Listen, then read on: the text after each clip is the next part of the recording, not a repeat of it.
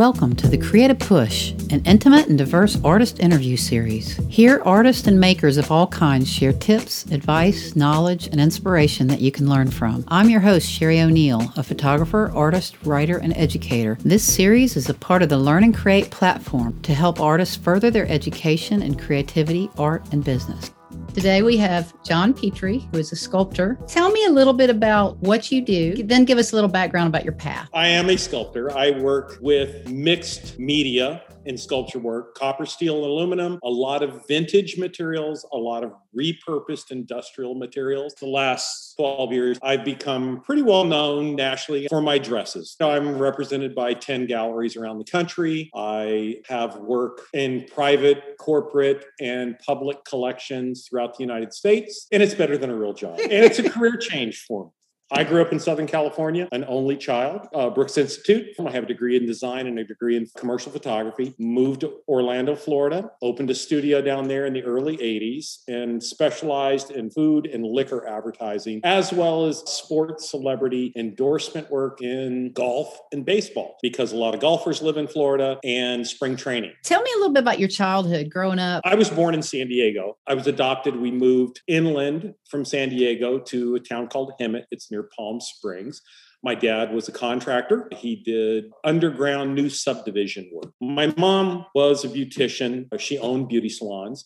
Her parents owned beauty salons, so she grew up in that. With my dress series work, one of the initial things that made it happen when I left my old world as a photographer was fond memories of your past so I started working originally in something I knew, the 60s and 70s, in style. When you work in something for many, many years, you get pretty good at it. You've got to create a certain look for something. And, and so you become very aware of it. So I started out in an era that I grew up in, and it's expanded from medieval era in reference to ultra contemporary and everything in between. When Disney did the animated film Brave, I was commissioned to do the lead character, a dress of hers, which is about six and a half feet tall. I was working from very secretive drawings that they sent to me because they were still in production to create the sculpture to go to LA for the premiere of the movie. I see work even on Instagram. I follow some fashion designers because I like to see what they do with fabric, which is easy to me mentally. I want to do it in metal.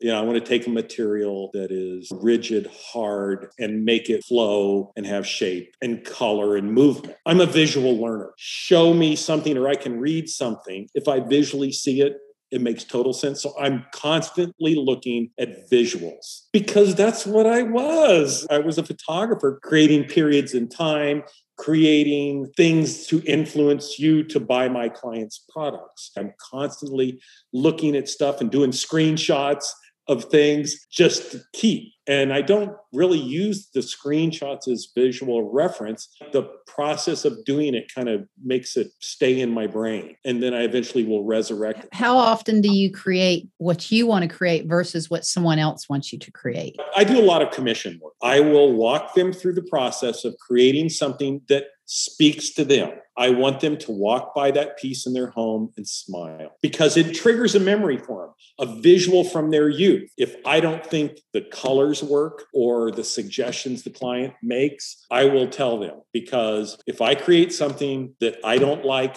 they won't like it. I don't like clients who are unhappy. I will work with the client to come up with something that gets the point that they want, but also does something that they will live with and walk by and smile and be very happy and tell their friends. You want that when you do what I do. Having a lot of galleries around the country, I have to create a lot of work and we have to rotate work inventory from gallery to gallery, depending on some cities sell certain types of things more than others. I talk to my gallery owners all the time about what's the hot colors? What are the designers working with in that city? So I listen to them a lot. Try to watch color trends and style trends. I have to be aware of that because I do this because it's fun. I am a maker. I love what I do, but it has to make money. The hardest thing for me as an artist is I want to mess with something new. And the first thing that comes into my head is, will it sell? And that's one of the worst things as a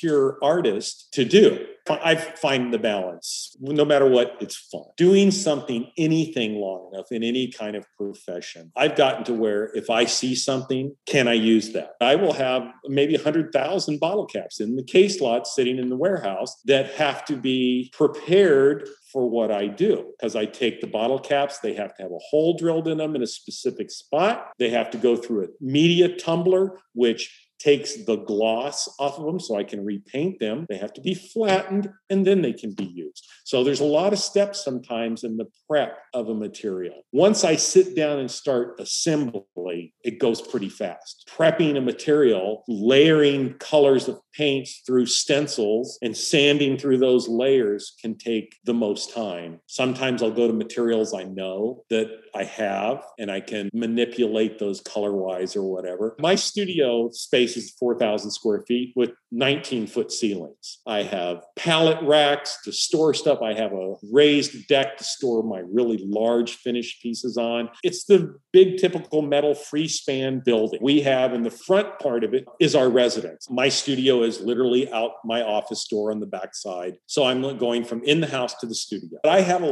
lot of hand tools. I have every kind of welder. Uh, I do have a shear, a smaller shear, because I work a lot with lighter weight aluminum and copper and steel that can be cut on the smaller shear because I have to be able to manipulate the shape of a piece of metal. I have a lot of different types of material cutting tools from typical hand shears to a lightweight plate shear, the plasma cutter, the MIG welder, the TIG welder, all that kind of stuff. I've got a 20 ton embossing press because I emboss metal to use in my Every kind of nail gun, the big giant 150 gallon size compressor down mm-hmm. to the 10 gallon compressor. A paint booth, a small fabricated, built paint booth because paint booths are very expensive to buy.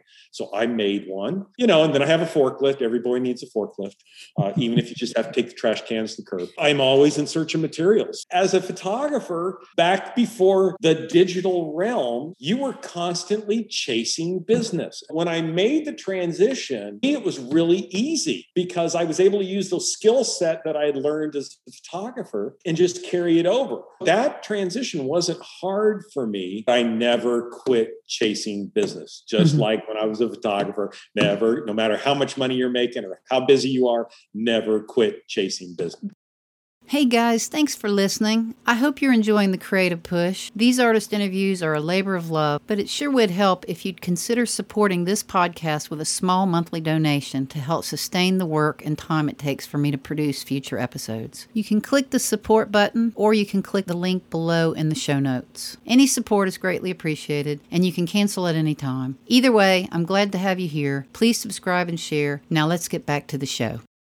What is creativity to you? Can you define that in your own terms? Everybody has creativity in them. I firmly believe this because I constantly have people come up and say, Oh, you're so creative. I have no creativity in me. I stop them dead in their tracks. And I say, Yes, you do. What you have is fear. If you have the means, to try something. You don't have to have the fear of judgment when you're done with it. If you aren't happy with it, go out in the backyard, pour lighter fluid on it, light it on fire, and dance around it naked. The process from doing it, actually trying it, to whatever it was when it was done, that's the most important first step in being a creative human being. Everybody is creative. Creativity has to be fostered. Everybody has some sort of creativity in them. You just have to be willing to make mistakes and find your path. You can go to school. I know that what I do now I couldn't have done in my 20s because I was a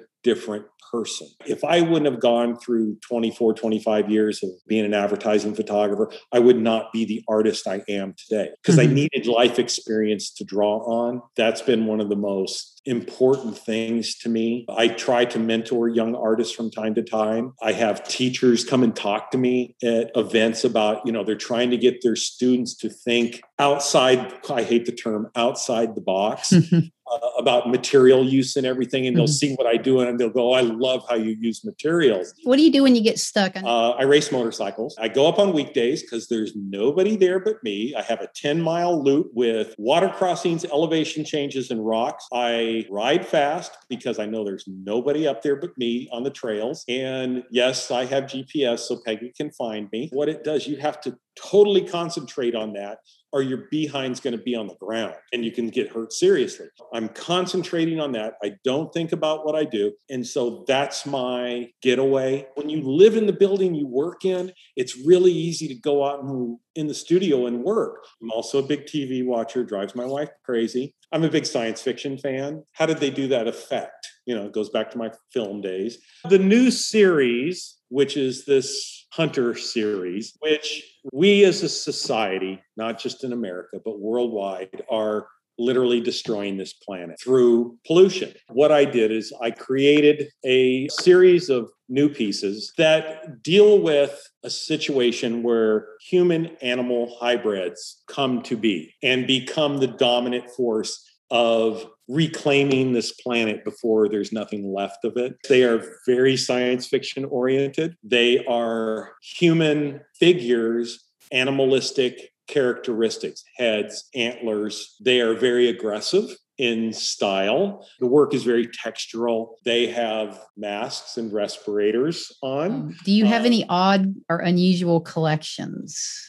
We have, Peggy and I both have very similar taste and she's a keeper of small stuff. We have a lot of American folk art coupled with a lot of contemporary artists who most of them are friends of ours. I do collecting motorcycles. I currently own five. Three are vintage racing motorcycles, a modern street bike, and a modern race bike. I only collect things currently that I can use in my work. What, what advice would you give to an upcoming person wanting to study either photography or sculpture? There is so much online now, which I don't follow at all, so I don't know anything about it.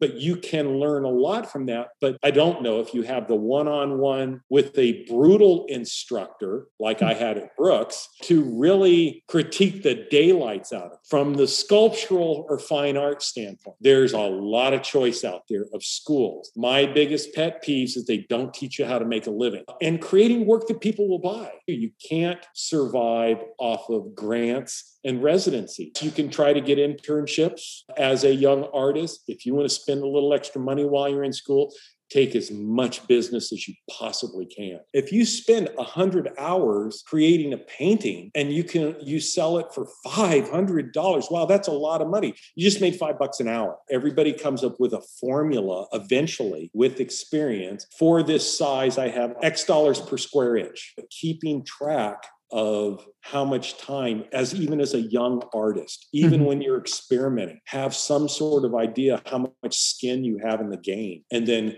constantly look for opportunity you have to be able to take rejection you have to get a really thick skin i think every young artist should at some point do outdoor art festivals You'll learn a lot. And if you have the opportunity to go to them in more than one town or city, do it mm-hmm. and walk around from the mindset of a buyer, not as an artist. Because those artists that are there, they're making their living doing that. You can learn a lot from what they're selling. Look at the mm-hmm. ones that are busy. Look at the type of work that's selling. Customers are brutal, but you get a thick skin, and that's a really good thing. So, how can people find your work? It's www.johnpetrey.com. My website is there. It lists work that I've done in the past. It has an available work section of what is in inventory in the studio and how to get contact with all the galleries that handle my work around the country. So, there may be a gallery near you. Well, thanks, John. This has been a great interview. I appreciate your time. Thank you. It's good to see you. Thank you so much for listening. As always, my intention is to offer inspiration that excites you to want to get out there and create something amazing. Be sure to check out some of the other episodes. There's more information below in the show notes, including links to other great stories, tips, and resources. Drop me a message or comment at any time, and I hope that you'll sign up to be a part of this creative tribe.